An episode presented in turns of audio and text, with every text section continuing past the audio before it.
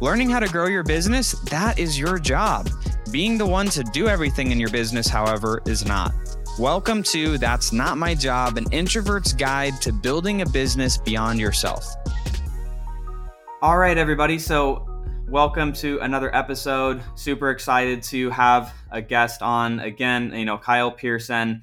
And it's really funny because, you know, we actually met years ago uh, in my earlier 20s, you know, from afar. You know, I've been watching uh, his business grow for years and, you know, seeing him, you know, professionalize more and more. And somebody also, you know, great to follow on Instagram for the things that he's doing and, and the content that he's putting out. So, you know, just want to say, you know, thank you, Kyle, for for being here. Uh, excited to talk more about uh, your business with you as well. So, if you'd like, you know, tell it tell us about, you know, what what do you do? You know, what is what does your team look like? You know, what is kind of the the revenue for for the company? How long have you been doing it? And you know, we'll we'll dive into some things that you're working on and you know maybe some things that you're trying to accomplish overcome here in 2024 absolutely cody. Hey thanks for having me on. My name is kyle pearson. I'm the owner of pearson moving and storage here. We're located in mesa arizona.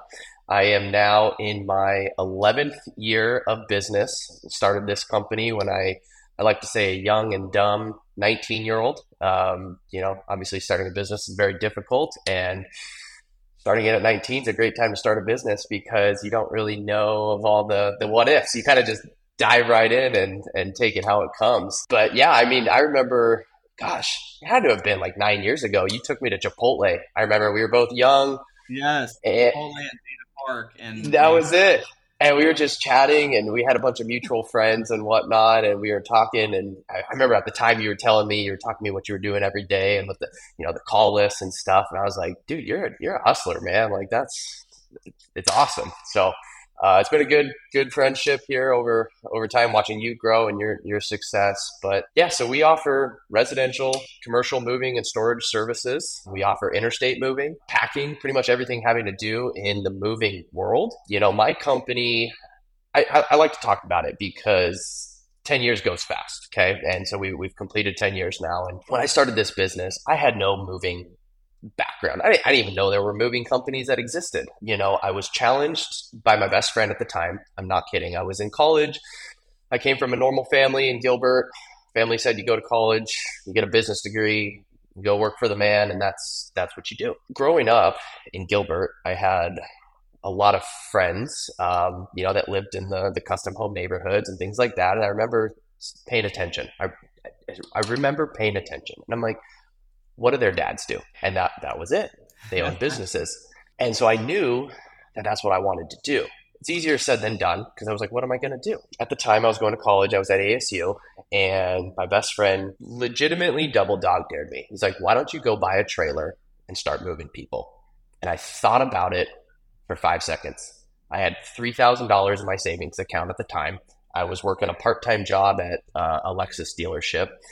And I went and bought a cargo trailer on Craigslist and started advertising moving services on Craigslist and ran with it. And one thing about myself, which I like to attribute, is anything I do, I'm going to go all in. It, failure was not an option. As cliche as that sounds, like it was just, this is what I do. This is my personality. This is I'm going to be a mover and we're, we're going to hustle and we're going to do a good job. And luckily it blossomed into to something great. Lots of potential still out there uh, for growing this company, which I'm excited about. But I am a true entrepreneur, but I'm also a father and husband. And so looking back at my last 10 years, I've I've gotten married. I've had two kids. We have a third on the way right now, and I like to describe myself as just a, a, typical American dad because as I was growing my business, there were multiple plateaus, and those plateaus came along with having the first kid, you know, having the second kid, getting married, things like that. So there were the growth years, and then there were the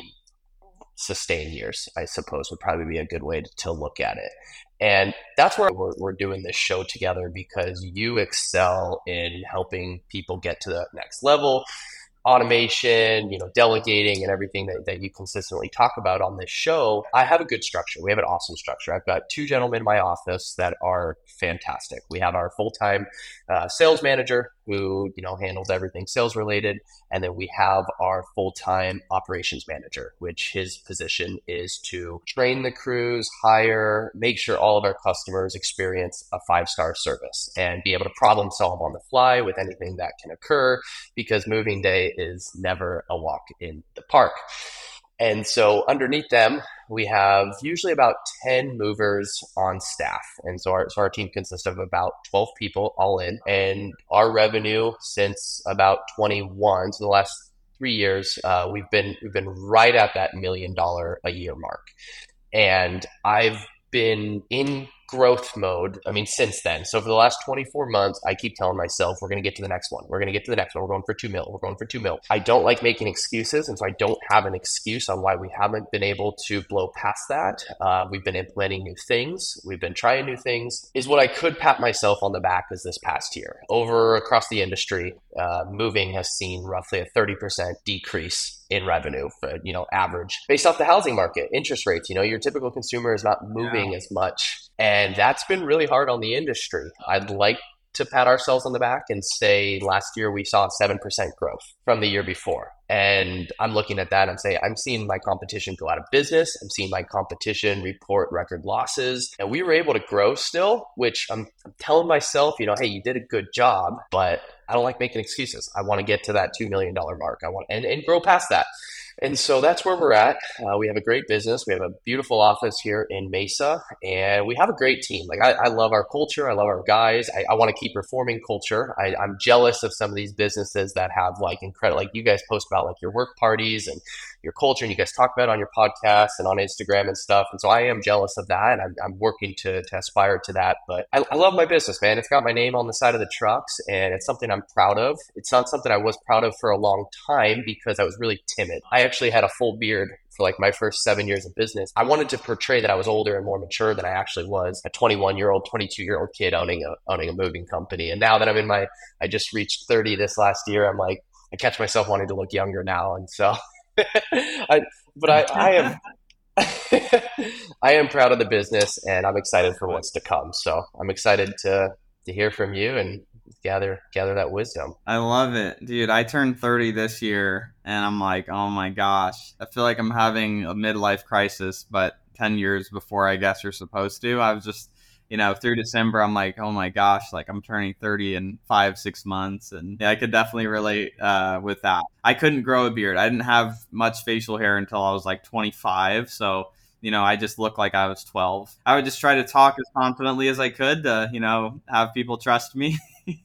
so I definitely, definitely resonate with that. You've been able to have your business running for 11 years, which most businesses fail the first couple years. The amount of businesses that are sub a million a year are actually like there's millions of businesses in the United States. And the amount of businesses that reach a million a year is in the like hundreds of thousands. And it's like, so it's like a significant gap, you know, that solopreneur state, which is like how you started, where you're the one doing everything like you're talking to the customer you're telling them you know the pricing you're then going after you got the deal and actually probably facilitating you know the moving yourself. And then after the moving's done like quality checking making sure everything's done and then you know hustling getting on the phone and between all of that to try to get another move probably scheduled. And it's just it, it becomes for a lot of people which is really impressive about what you've been able to do is what most businesses stay stuck in is in that solopreneur phase where it's themselves maybe they have one or two people helping them at some point but a lot of people get stuck in that. Um, and it's you know there's a lot of limiting beliefs that I think a lot of business owners have where they're like you know they the people won't care as much as I will. They're not going to do as good of a job as I will. You know they're not going to treat my customer the same as I will. It's like all of these things that you know really just become limiting beliefs. And and then also the risk tolerance to do what you've done of like hiring team members and building you know having a dozen people working within within the company. It's like those are all massive hurdles that most business owners aren't able to, you know, overcome. And so it's it's super cool that, you know, you've been able to do that. You know, working through of like, okay, like what's the gap from that million to going to two, three plus million a year? And I guess even like is it even the goal to want to do that? Or I guess what's your goal with with the company? It's like, is it like, all right, freaking 10 million a year, moving storage and all the things, or is it like I want to get it to a certain amount of revenue, maybe hire in another manager that, you know, kind of takes a lot of, you know, your time away from the business and spending more time with the family, you know, and kids or like what what does that look like for you? Absolutely. I'm, I'm glad you asked because that has been an answer in the making for the last 10 years. First off, I'm really passionate about business in a whole and business my my business. I'm extremely passionate about them. And the thing is, is I like to consider myself as a really high level worker when I'm working. I come into my office usually about three days a week, usually going to be in by 7 a.m., and I go hard up until about 12 noon. And it's, I like to say I get a lot done. And it's, it's head down five hours straight and go. After that point, I'm usually tapped out. Like I feel good. Like I got like, man, I just, I, I like to say I got an entire workday done in that five hours. I can make excuses. And, you know, there's obviously my other people are working harder than me. I get that, but I go home and then I'm, I'm with my family, and that and that's what keeps me going. That's my priority. Um, not saying that I don't. I mean, I have a home office. My if you ask my wife, I work all the time. Uh, you know, on my phone and things like that. But the fact that I'm seeing my kids in the room across from me, you know, playing whatever they're doing, just growing up, that's what makes this entire program work for me. And I know everyone's different, but that's what makes it works for me. I like providing opportunities. Like the two guys I have in the office, you know, they they know their their jobs for the day. They they're bringing in the sales or executing. I mean, that's that's really the formula in, in business is the sales and the execution of it. And so I like being able to provide those opportunities. If I were to paint a vision of what my life looks like, it would be to have a reason to travel with my family for business purposes. I like the moving industry. Definitely a viable option to have different locations across the country. I want an excuse to have a family moving airplane and be able to travel and have a mix between my moving business, maybe some other home service businesses. As, as you're very familiar, you know, a lot of the systems and processes will, will translate. And then just recently got started investing in real estate uh, about the last 15 months. Uh, we've done two house deals out of state now, and uh, that's been super fun too. I don't have a construction background or anything like that, but I am learning very quickly. Um, I've always been good, at least in like the vehicle and toy market, on finding deals. I I, I love deals. Like I that I'm extremely passionate about deals, buying and selling and things like that. And I've, I've had good success with toys and vehicles, as you know, total different game in real estate. If you can find that deal in real estate, there's, there's a lot bigger lottery ticket available. And so I think a mix between that too, growing, growing this business and possibly others, continuing investing in real estate. And then, gosh, man, if, if the Lord permits, have a family moving airplane that allows us to travel and, and see other parts of the country, I think would be the ultimate vision for myself. I love that. That's awesome. So one thing that's interesting that I noticed, I don't know when you uh, started doing this, or if you always had been. So I, I could just be wrong on this, but I remember it was just like Pearson moving, and then I then I remember at some point just seeing storage added on there. Mm-hmm. And so, yeah. You know, what what do you what do you see as like the plan with that? Is that like to create you know recurring like monthly storage residual revenue from like you know holding storing people's stuff?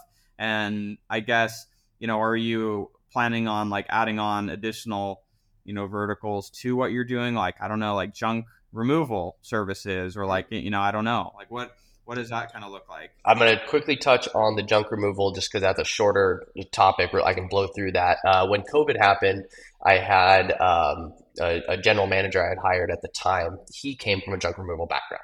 And so he's like, hey, let's add junk removal. So we bought a dump truck. We started advertising. You know, we did it for about six months and I was not a fan. And the reason I wasn't a fan was because we were struggling with competing with the Facebook neighborhood groups where an unemployed person would clear out an entire garage of junk for someone for 50 bucks because he had a pickup truck and he wasn't doing anything and he wanted the cash. As a company with overhead and insurance and employees, it was really difficult to compete. And again, I don't want to make excuses because you've got a lot of successful junk removal companies that are doing it right. Just the way our moving company was structured, it was difficult for me to blend the two. I couldn't figure it out. And so we stopped that after about six months that was that was our experience with junk removal. Now the storage began two and a half years ago. So I bought the building that we're in. So I we we were renting a small warehouse space in Chandler for like the first six seven years of our business, and you know after seeing how the world how those who are successful get more successful i said hey we're gonna we're gonna go buy a commercial building and we're going to have it pay for itself through the vehicle of the business. And so we did. It was in the middle of COVID um, when everything was uncertain. Um, we we explored a new build opportunity for building a warehouse on like an acre of dirt. Trucking company. We need storage. We need space for the trucks, things like that. And I had a slap of reality when I was meeting with some design firms, and it was going to be well into the seven figure range, which was not something I was prepared to do at the time. And so building was not going to be an option at this at that period. Um, but as what we did find was we found, you know, they're called the flex space, condo space, you know, warehouse facilities. Um, we found a shell, uh, a shell unit. Um, that there was a family. Uh, so we're in North Mesa. We're right across the street from Falcon Field Airport and Boeing, and it's it's a really nice part of town. So I'm really happy with it.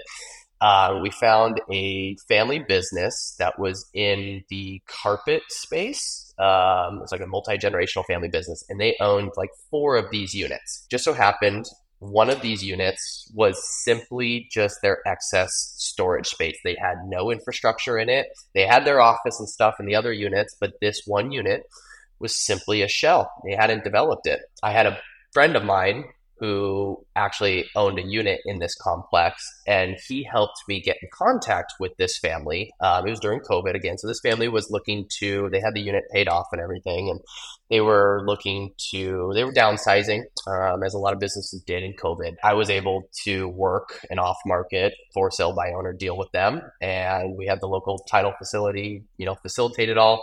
We did the SBA loan. I know people have mixed feelings with the SBA. I you know, I'm, I can not say I'm going to raise my hand to work with the government at any chance. Um, but young entrepreneur buying real estate through your LLC with a loan and everything like that, the SBA was a great outlet outlet uh, outlet for me. And so we did it. Everything came together. We did a full construction loan. And so I got to design my space. I'm really proud of it. We did like the glass walls and kind of a, a modern industrial spin on it, super practical. But in the warehouse, we do storage. And so our store, our monthly storage that we bring in from customers takes care of most of our mortgage on this building, which, you know, allows this to be, you know, a great asset hold for me. What percentage of that space that you have is like, you know, filled with, you know, customers that have the the moving? Like, is it like pretty much filled up and you're like, oh my gosh, like I'm gonna need to expand this, or is it like, yeah, we, you know, we're kind of in and out and it's kind of sporadic? Like, what does that look like? Yeah, so we our storage hold with customers from what we have available in the warehouse, where we're always going to be between about eighty to 110% of our capacity. And when I say 110%, I mean like we have all the units filled up and then we've got items palletized on the floor, which is usually going to be very short term. Like that customer is only in for like a week until their their new house closes, and then they get back out. We're sitting back about a ninety percent threshold. So I would love the opportunity to expand that. I lean a little more conservative when it comes to investing with my business than maybe others, and so the idea of like running out and either purchasing another building or anything like that, um, I'd like to do that very calculated, and so I haven't considered that yet. But for for yeah, for the the business model we have right now, it's it, it works, man. It's it works. Yeah, I mean, because the thing is, like, okay, so uh, you know, let's let's kind of talk through some of some of that. So out of the you know the revenue what percentage of it is it attributed to that storage you know the storage throughout the year it's very small it's going to be gosh three to it's five percent of revenue a year. It's not a large money maker for our business. I know of some very successful moving companies here in the valley that I, I network with. And he, I mean, with their storage, I think they generate a hundred thousand dollars a month in in revenue and we do three to four thousand a month in our storage revenue and so it's it can be a very successful game what that gentleman has done is he has catered his storage business to the commercial vendors that are on that are constantly requiring that. So your high end stagers and things like that. That's one of my struggles. Is gosh, man, I just don't know how to go out and form those relationships with the right client, and so I think that's that's a holdback for me. You know, like you said though, it's like you know, what's your risk tolerance? Because a lot of businesses risk tolerance, and like, what are you comfortable, you know, opening yourself up for?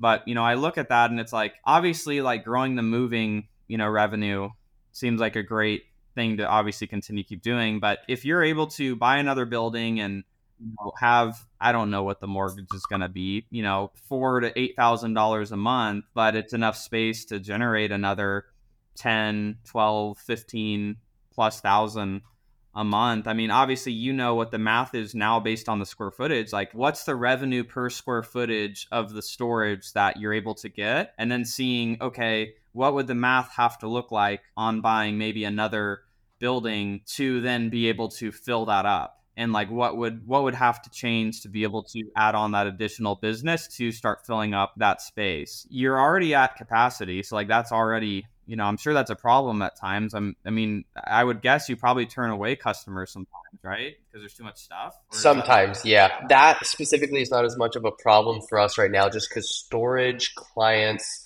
don't come to us as as often, so it usually times up at an okay time. But I mean, yeah, there has been plenty of times in the last two years where we're like, we are full on storage. If you want to go find a place down the road, we can move you into it. That's been the conversation a couple times. And obviously, like, it's just doing the math, right? It's like, okay, if there was another space, like, what would it take to get it to a break even based on what you guys charge now? Because there's that hidden wealth builder behind the moving or behind the storage, which is the building that you're buying. That's then the, you know, the principal pay downs happening over years and even if it's, you know, at the initial stages, not extremely profitable, like maybe it's break even or a little bit above that, and then you work on adding on to it, like you you're also getting that building, you're getting tax benefits too to, you know, go against your you know your personal income as well. Obviously that's something that you know your personal risk tolerance has to make sense for but it seems like that would be a really good opportunity to you know be able to expand and grow your wealth longer term too with the real estate. I do want to you know transition a little bit on like what do you, what do you think with your your team is preventing you from being able to go from that million to 2 million? Like what do you think the gap is? Like if you had to say like top one or two things. The biggest thing would be to acquire more leads. Um, you know we have the data that tells us our closing rates. We have the data that tells us the number of leads we're getting per month and what sources are providing the most and we've we've learned a lot of those lessons this past year and we've turned off marketing streams that haven't been performing and um, i guess the scary thing for me would be to go double my ad spend. You know google is a huge driving force for home service businesses and the thought of me just doubling that mark that um, excuse me that budget doubling that budget this month Man, it's a little nerve wracking for me, but I know that that's a holdback. Yeah. And so, yeah, leads. Yeah. I, we have the infrastructure. So do you know what the average revenue per move is? Like, you know, across the board. So, like in a year, it's like this is how much our average move is going to bring into the company. Yep, average move is going to be about thirteen hundred dollars that for, from a 12 month perspective, it's going to be a $1,300 service. My salesman closes one in every two leads. He closes about 50% right now, which is great. I've had, I've had salesmen that have closed one in three, three before, uh, but he's, he closes one in two. And I think that's great. So we have that data, you know, and I, it's, it's formula. So, how much does it cost you to generate one closed move right now? So it's about a hundred dollars in that that marketing cost tied to that to that customer. So if you spend one hundred dollars, you know that you're going to close a thirteen hundred dollar sale. Yes, dude. Like that's like pour the gas on. Yeah, I was gonna say, gosh, thinking about this, the way you, the way you're saying, I'm like, holy crap, man, I'm, I need to stop making excuses. a lot of it's math. Like obviously, the team members have to perform and all of that, but like it all could be worked back to the formula because it's like if you look at if your average move is $1300 and then we look at okay so it's $1300 on average so what does it take to get one $1300 sale it's going to take you know however many leads. And if we can get the cost per sale the cost per sale to actually get a closed sale is a $100 bro like i would be i would be spending as much as i can. Okay. Yeah like no i those numbers you know? It's it's just what I guess what's it's just been the kind of the the is it like a limiting belief maybe around just like spending more and it's just like a you know scarier ad spend or like what do you what do you think it is? Yeah, I mean, I mean, I'll be completely honest. Since COVID, as every industry and every business and every society, uh, you know, city, uh, society, we've seen expenses skyrocket, right? So, so margin, margins margins have been shrinking with the cost of insurance and labor yeah. and exactly and so i think as i'm watching that i'm coming into i'm holding my cards closer because i'm like hey we're going to weather a storm everyone talks about this economic downturn and real estate and people aren't going to be moving and election year and all this all this fun stuff and so the thought of me losing my business is is really the grim reaper behind the door you know i, I yeah. it's an uncomfortable feeling and so I think the, yeah. the thought process of just just going for that has been nerve wracking for me. But I mean, it's it's obvious that you got to spend more to make more. And so just having this conversation with you is like it's just real. Like I'm just like, shoot, man, like you're right. I just need to go onto Google, double that budget. And the thing is, you could turn it down if it's if it's not working, right? It's like right. give it a time to to be able to work. But mm-hmm.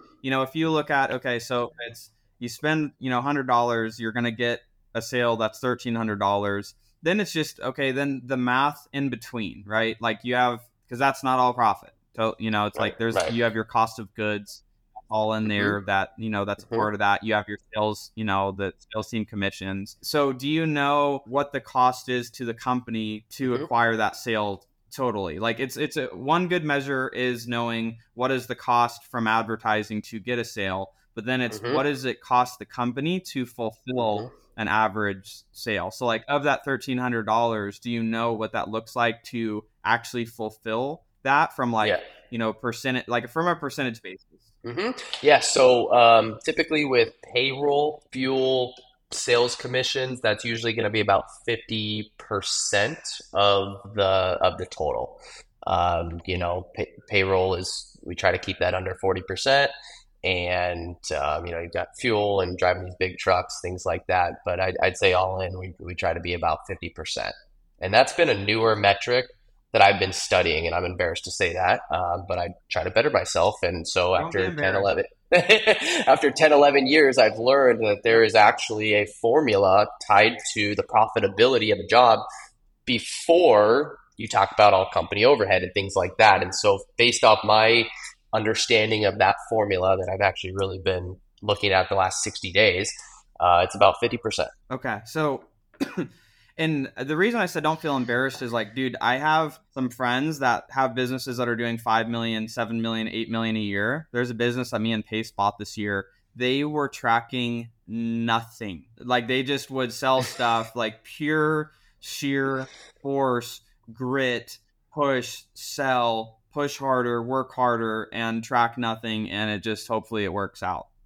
Okay. So it, it, works for a time, but like the reason that we have anxiety in business, in my opinion, on spending money, especially around advertising, is is not knowing with certainty what our numbers are. Because if we know with certainty what the numbers are, it's just a math equation of if I put in one dollar, I should be able to turn out of that 1.25 or 1.5 dollars out of that and if we know that's true because we're keeping track of things correctly then we can move with confidence in our decisions because um, you know it's it's really the uncertainty of not knowing if all of those things are actually making a difference or not um, or if mm-hmm. you're just like throwing money at something and it's just burning and it's not really doing anything so yeah. like if you if you know if you can sit down and say okay in my business I'm going to spend, you know, a $100 to get a sale. It's going to cost me 50 and, and is that hundred dollars the ad spend included in that 50% or is there any is that not included in that? No that that would equivalent the that would be the ad spend. And so based on our closing rates of either one and two or maybe one and three on an off month that's pretty much the breakdown is $100 per service job. Okay. So if you can if the cost is 50% of that 1300 divided by two so it's 650 plus let's call and then adding on the other $100 so it's about $750 all in like cost of goods fulfillment gas team salesperson all of that. So if you have $750 you know and you have 1300 that's i mean dude like you're you're at like 50% you know even with like even with the the marketing then the question becomes you know what are you comfortable having the company you know make on a profitability standpoint? There's margin in there. As long as these numbers are all true and like super dialed in it sounds like you could just ramp up what you're spending and and be able to and, and i guess is it do the sales team members have the capacity to take on more leads? We do. Yeah i i firmly believe so we service our current revenue. Um, that was another mistake I made as a business owner. Is there was a time at uh, I owned six work trucks, and I thought it was the coolest, you know, measurement in the moving industry. We have six trucks, and is what I learned was those six trucks would go out on the same day, two days a month. Um, typically, the last day or two of the month when all the leases are ending, and that's when a lot of people move, or maybe Saturdays. Saturdays are a busy day those six tr- and i would only send out one truck per job we wouldn't double stack jobs on like apartments you know apartment jobs are three four hour jobs we would send one truck out to service that job and that was it um, right now i own four company vehicles and our focus is maximizing the efficiency of those vehicles. We don't like sending out one vehicle for one job unless of course it's like a house move. And so we've been able to cut our fleet nearly in half and still maintain the same revenue stream. We also don't let like company assets be a limiting factor. We can pick up the phone and call enterprise truck rental that we have a commercial fleet account with and like order trucks with with no notice. And so it's like we can I firmly believe with the help of my office and my team in the field, my operations manager, his ongoing duty is hiring. So we, we're doing interviews every few days. So we have guys in the pipeline. So if we see a huge uptick in, you know, scheduling, right? Because we're scheduling one to two weeks out, we have time to bring that individual in. We've already interviewed them. We've already got a green light from the insurance company that they're qualified to drive and background check and everything looks good. And now he just needs to spend one to two days with the operations manager in the warehouse and do some training before we attach them to a seasoned team to go out in the field. I mean, that's fine. You know, that's what's cool about the moving industry is I couldn't imagine doing that with, say, like a plumbing or electricity company because there's there's a lot more to learn. Labor. Absolutely, and so that's the good Not part about my business. Correct, I got you. Licensing and all of that. Absolutely. I totally nope. Yeah, no no disrespect. Totally, totally tracking what you're saying. Like and, and that but that's a benefit to being a moving company owner. Like that's so cool. I don't have um boom trucks, you know, like cherry picker trucks. Like our we can go get a freaking U-Haul if we need to. If we're backs against the wall and we keep selling jobs, dude, we can service that. And so like that's a benefit to owning a moving company. We have the infrastructure, I firmly believe, to be able to handle that $2 million right now. I act as a wingman to both sales and operations. That, that's where my duty comes in. And so I believe I would be taking on a full time position for myself, a little heavier, if we were at that $2 million mark. Yeah that would probably be my next threshold to hire someone else to help out. But I, I believe we can get it done with what we have. Dude, that's super exciting. And and like you said, it's like you can hire as you as you grow. And that again and i know it's like harping on it but it's like if if you know what the cost is to do all of the things and you know what that means for the business like do you know what the sales cycle is too? So like if you get a lead today do you know mm-hmm. how soon that typically is going to convert into an actual revenue to the company Absolutely. So typically, on average, we, we have people call for same day moves and we have people that call for moves four months out. But I will say, on average, our clients are calling in to book a move two to three weeks out. So we will realize their revenue within 21 days. That's amazing. So then you can know with certainty that if you up your spend, that mm-hmm. within 30 days you're going to be realizing additional revenue coming from that and if not you're you can know that you can turn down the ad spend again back to where it's a more comfortable level to yeah. you know because maybe maybe what happens is your close rate goes down because now instead of your sales team following up as much as they know they should be they have more leads so they're missing some of their follow-ups or maybe there's other things like other things start to happen when sales right. teams you know get to capacity one of our companies you know we were like uh, you know this is earlier on and you know just not knowing is we would try to have our salespeople on like we want them on a call every hour for the whole freaking eight hours. And what we realized is that was a very stupid move that we made because we were just like that's just going to mean more sales. What we found and, and it's it, every business is different based on the sales cycle how long the calls are how complex all of that that matters. So like this isn't what i'm saying like you should do or like someone listening should definitely do but it's like understanding what your sales cycle sales conversation looks like like with that particular business, you know, we found that it really made more sense for our sales team to have only five or six calls in a day. Like as far as like, because they would get calls booked on their calendar, they're typically you know 45 minute calls and they'll have 15 minutes to do admin like crm stuff for the lead make right. sure the notes are updated make sure whatever needs to happen after happens um, you know invoices sent out and things like that and then we re- you know we found way more effectiveness and more conversion when we had them on a little bit less scheduled calls and then they had more time to follow up. So they had you know two three hours to follow up with calls they had the day before calls they had the week before the month before two months before so they can keep you know because the fortune's always in the follow-up with the sales sales teams. And so that was a mistake transparently that we made. We are just like yeah we just have them on calls all day. We'll get more sales. And it was actually less and we got more sales when they were on a little bit less calls because they're able to actually follow up. So that's, you know, so that's something to, you know, just to be looking at and set, I don't know, look at it for 2 months. Like what what do you spend yeah. on ads right now? So we're our marketing is we're about all in our marketing budget is going to be 80,000 for the year. Play I mean, you don't have to go, you know, crazy and be like, "All right, 20,000 a month." Like you don't have to go sure. like right to that, but take it up 30% or 40%. Okay. Watch it really close for, you mm-hmm. know, 30 days and just see if the metrics are changing with the sales team, like in decreasing, or if the metrics are, you know, are they're still on trend with what the results have been previously. Wrench it up a little bit more. Another month goes by. Obviously, you know, you understand how many you know movers are needed based on the amount of sales that are happening and you know to fulfill on that and that's just another math equation i mean we have yeah. that at our, our virtual assistant company we have to have a certain amount of people that are, you know, uh, our recruiters are recruiting in the Philippines and a certain amount of people going through classes, through training to then be able to fulfill for X amount of customers. And it all starts with that beginning part of the equation, which is how much does it cost to get, you know, for us that that customer. So for you, it's like how much does it cost to get the move? Okay, is it profitable? Yes, it is. Okay, let's add on more to that. And if we're adding on more to that, what does that mean for the sales team? How many more calls do they need to make? And then how many calls is capacity for the sales team where then you need to hire another salesperson? And yeah. then with that amount of sales, then with the fulfillment, which is the movers, then it means how many movers do you need and you know that that operation support that you know you're talking about um, needing as well. So it's just all starting there and then following that through.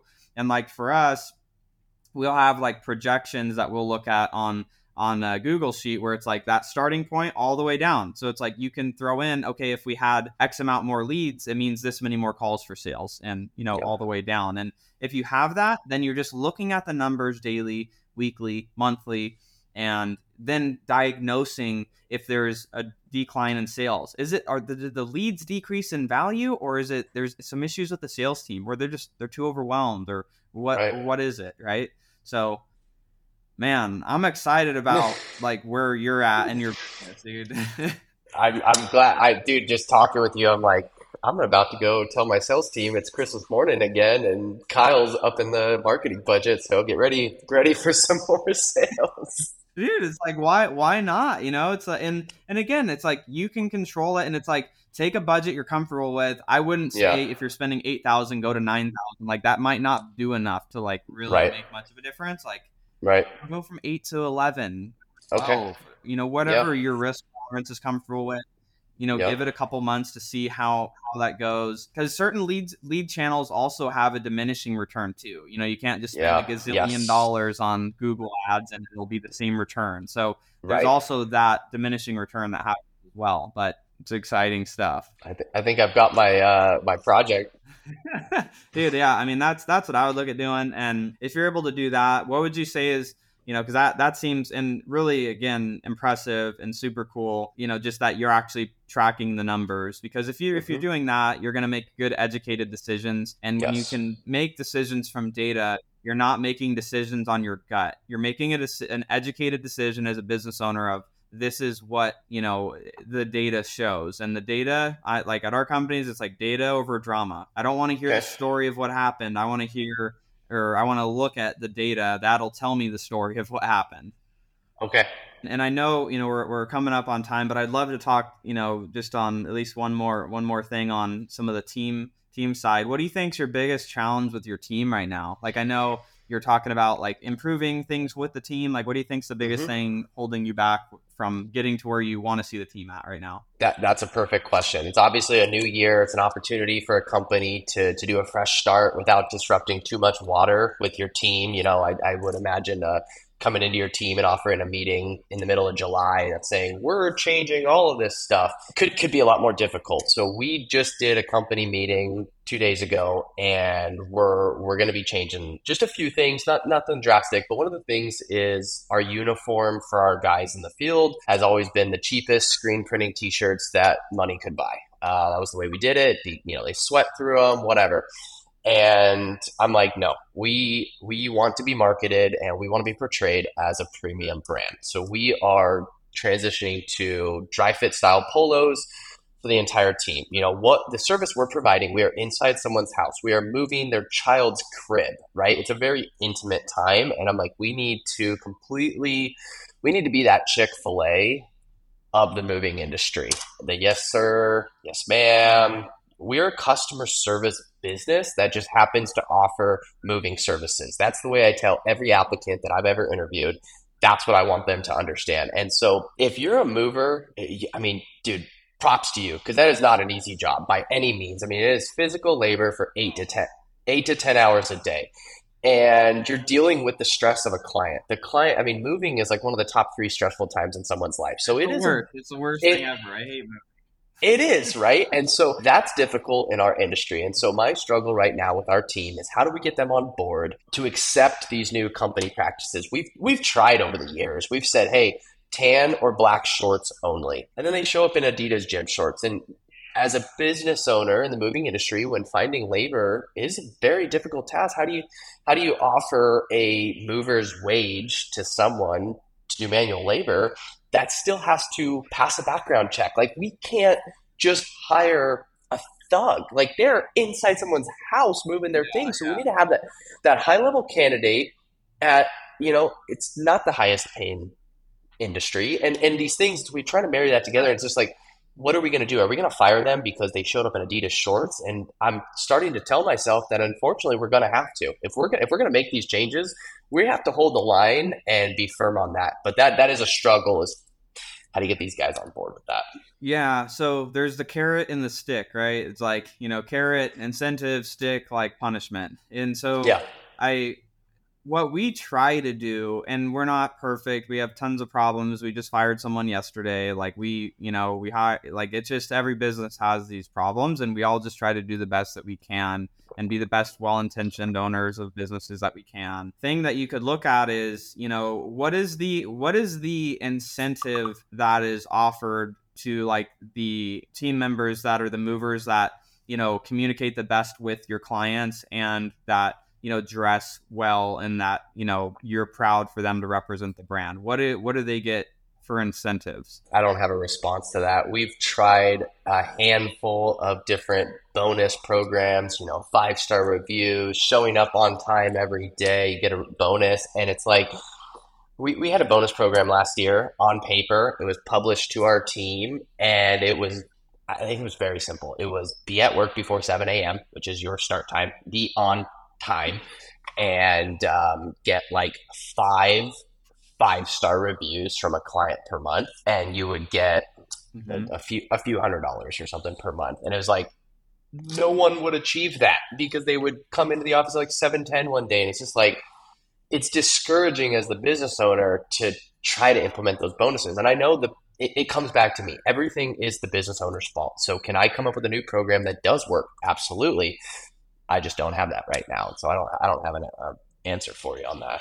And that's totally fine you know it's like and it's always testing right? Like you implement yeah. like we've implemented bonus things and then like it doesn't work they don't hit it and it's like oh maybe it was too unrealistic of a thing. And i think around that it's like the bonus or you know the incentive is you know something around like what is the main problem trying to be solved? You know obviously if someone shows up at you know supposed to be there at 7 they show up at 7:40 it's like that's a major problem but yeah. you know maybe it's it's like you know, what is the biggest value add to the company that the team could be doing when they're working with clients or out in the field that you know you would want to reward? Because I, I don't know if if they show up yeah. at seven ten, like are they still able to be successful? You know, yes. or you know, I don't know. Yes, they are exactly the grand scheme of things. Arriving at seven ten does nothing to the job. Our, our customers, we give them a sixty minute time window. That way, we can cover anywhere in the Phoenix Valley within that that that window. So 10 minutes late, they're still going to get to the job site on time. The customer customer won't know a difference. And so the best thing that we could incentivize a team to do is to just do such a kick butt job for that customer. You know, I call it flirting with the customer in, in, a, in a professional manner, right? You're, you're inside someone's home. I'm not telling you to go and talk their ear off because you do have a job to do, but there is a fine line between just keeping your mouth shut and doing the job and not even showing the customer an ounce of human whereas if you can show the mm-hmm. customer provide that service and you know joke with them a couple times and make them smile and you earn their trust you earn their referral that is the most rewarding thing i just talked to you about the cost to acquire a customer but I'm pretty sure if that customer then refers us to their neighbor, there's there is a little bit of a cost associated with that we could get into, but ultimately there's not a dollar figure tied to that referral cost. And so that would be the best thing I could reward someone for. And sometimes, yeah. like, you know, testing different things where sometimes like money isn't always the thing. Like we did, yes. you know, we've done things with like Ralph Reward, like we, you know, like Diamondbacks tickets, Suns tickets, okay. uh, you know, different things where like sometimes, especially, you know, certain, you know, types of workers, they don't like a hundred dollars they're like happy for, but they're like, whoa, like I've never even been to a Suns game. Like this is okay. cool, you know? So yeah, maybe it's like thinking about, what are other experiences that they could experience? Like we did a thing in December, and you know we had the bonuses where it was like air new AirPods. Uh, one was Suns tickets. One was you know Phoenix Open tickets with drinks and food included. Even though it's like, or or we could have gave them one hundred and fifty dollars or two hundred and fifty dollars. But you know thinking of like what are things and maybe even asking them what would be you know something that you guys would be excited about and we're asking the you know the the manager that that runs the teams that's out in the field like what are the things they talk about that they're excited about and you know that yeah. that would be meaningful to to them but it sounds like the reviews and then also you know getting the referrals of the moves would be the biggest support or help for for the business. So figuring you know how to incentivize around that and but i do agree on the you know if people aren't adhering to like how you do things like you just it's just you have to keep that hiring funnel you know yes. the same way it goes for getting the new client is having that funnel for the new hires. It's like if you know yes. that 100 applications come in out of those 100 there's you know 27 of them will actually make it to an interview. Out of 27 there's actually going to be 10 that get offered a job. Out of those 10 offered four take it it's like if you just know your numbers on the hiring funnel side too, that also gives more certainty to let people go. Because that's, yes. you know, with our sales teams or, you know, VA business, it's like we just know it's going to be X amount of people that have to go through this funnel to actually end up working within the the role so you can confidently let someone go because you have someone in the pipeline to replace them with you know it's like thinking about like chick-fil-a like you know do they let someone show up in like a different attire. This is what we do here. Like this is how yeah. we do things here. And this yep. is this is just part of the job. Like, this is the bare minimum. this is what we do. That's it. We actually did learn that lesson as far as the hiring numbers go. Um, in 2022, I contracted with a firm that specifically did all the interviews and application reviews and everything, and made sure that we had weekly interviews. So, um, and they were specific to the moving industry. So I learned a lot through them. And the best takeaway I had with contracting with them for a year was it is a numbers game. It is the exact same game as sales. It is you must advertise for ads, which we did for for uh, hiring, and it was we knew that to schedule 20 interviews, one would work for us two weeks after hiring. It was a terrible formula, but that was the numbers. And then last year is when I hired the full time operations manager, who was awesome. He um, he's actually a, a previous employee of mine and knows the business very well. And with the ongoing hiring and that funnel, we both agree that we are no longer handcuffed by any employee that's not willing to adhere to the company policy. And so I don't like bragging that we're quicker to fire or anything because I don't want to fire. I believe people people fire themselves and that's that's an important lesson to learn. They're making a choice. And so yeah, I mean, we just let someone go on December 30th because in the last 2 weeks he's just shown up in a random t-shirt. And we're like, dude, you've worked here for 8 months. How many uniforms do you have? like show up with a uniform on and it was just hey man you're a good worker we've liked you i like you as a person but it's a very simple ask is to show up in a company uniform to work and that was it yeah and it and it shows the, the standard to the other team as well of like yes. what's acceptable and what's not. It's like what's what's tolerated is going to persist, and other people see that, and you know it's unfortunate, but like that, you know, you getting getting on top of those those numbers on that is super helpful. Another metric that we track and I think has been helpful in higher churn roles more specifically. So like, you know, one of ours like video editors, like we have a lot of video editors and mm-hmm. um as we track the average amount of time the team members in like certain roles stay with us. I don't know if you track that. So it's like we look at on average this role is going to last for 13 months or 16 months. Okay. I love that. I mean, we do loosely. I don't have an exact metric for you, but I know, you know, an average mover is oh, going yeah. to work for the company about 90 days.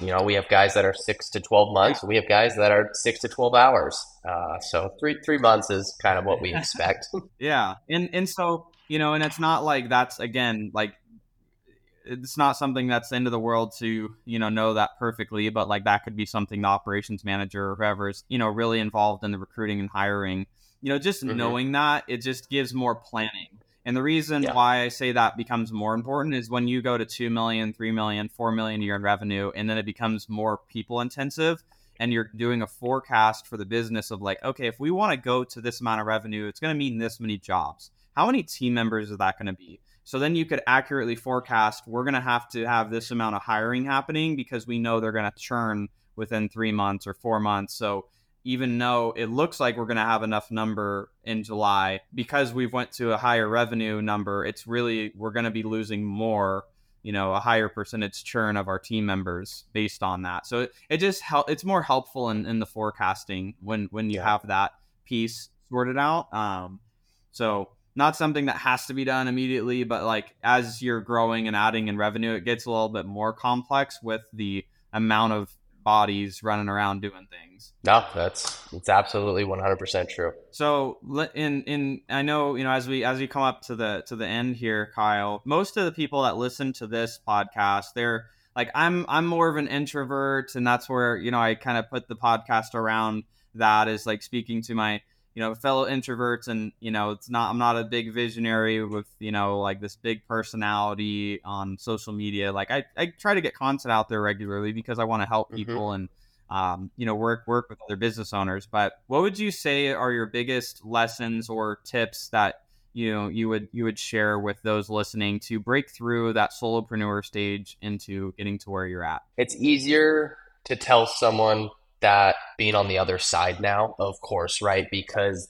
that person that's receiving this advice is like, there's no way. They're not seeing it through that veil. And I would just speak to them specifically and just say, you need to understand that by delegating tasks at your company, there is a twofold benefit that comes to that. One, you're buying your time back because if you are a solopreneur, you you don't have any extra time. That is your life. And so by hiring and delegating, you are buying back some of your time and also you're allowing that individual to go out and produce more revenue for you. It, it, it's a win-win to oversee them and allow them and give them what they need to go out and succeed and help your business succeed. And so it's it's one of those jumps that you do need to take, um, but it, it will work out tenfold for you.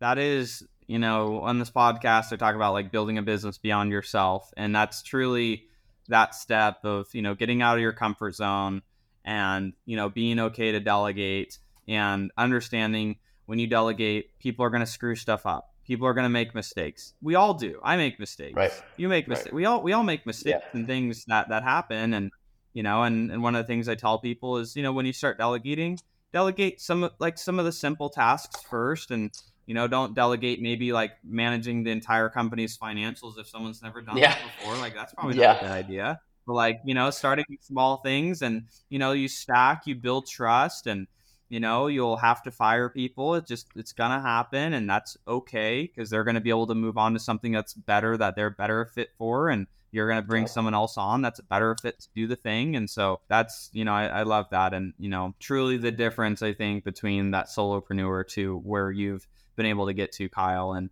you know, I appreciate you uh, coming on and you know being open and, and and transparent to talk through some of the things that you're working on, some of the the challenges, and I'm excited to to hear you know the the changes that you know you're going to be making i mean sometimes when i'm talking to people and like what you know not even on the podcast and it's like oh man like this person's business is a freaking train wreck they got a lot of things i'm like you have a really cool business that it seems like there's some small tweaks that you can make that are going to be big levers of change. So really, really excited, man. I appreciate that. Um, you know, respectfully, you you simplified it for me, and I that sounds super cliche, but I'm like, dude, this has been just an awesome hour talking with you because it's just hit me in the face, and it's like, dude, you're right, just some some minor tweaks um, with some huge upsides. So I'm I'm very excited. I love it. Well, thanks again, Kyle. Um, where where can people you know go to to find you? You know, I'll have my team put your info in the show notes, like whether it's like Instagram um, or anything yeah. that you'd like to share as we wrap up. I appreciate that. Um, I'd love to connect with everybody on Instagram. My personal is Kyle underscore Pearson Moving.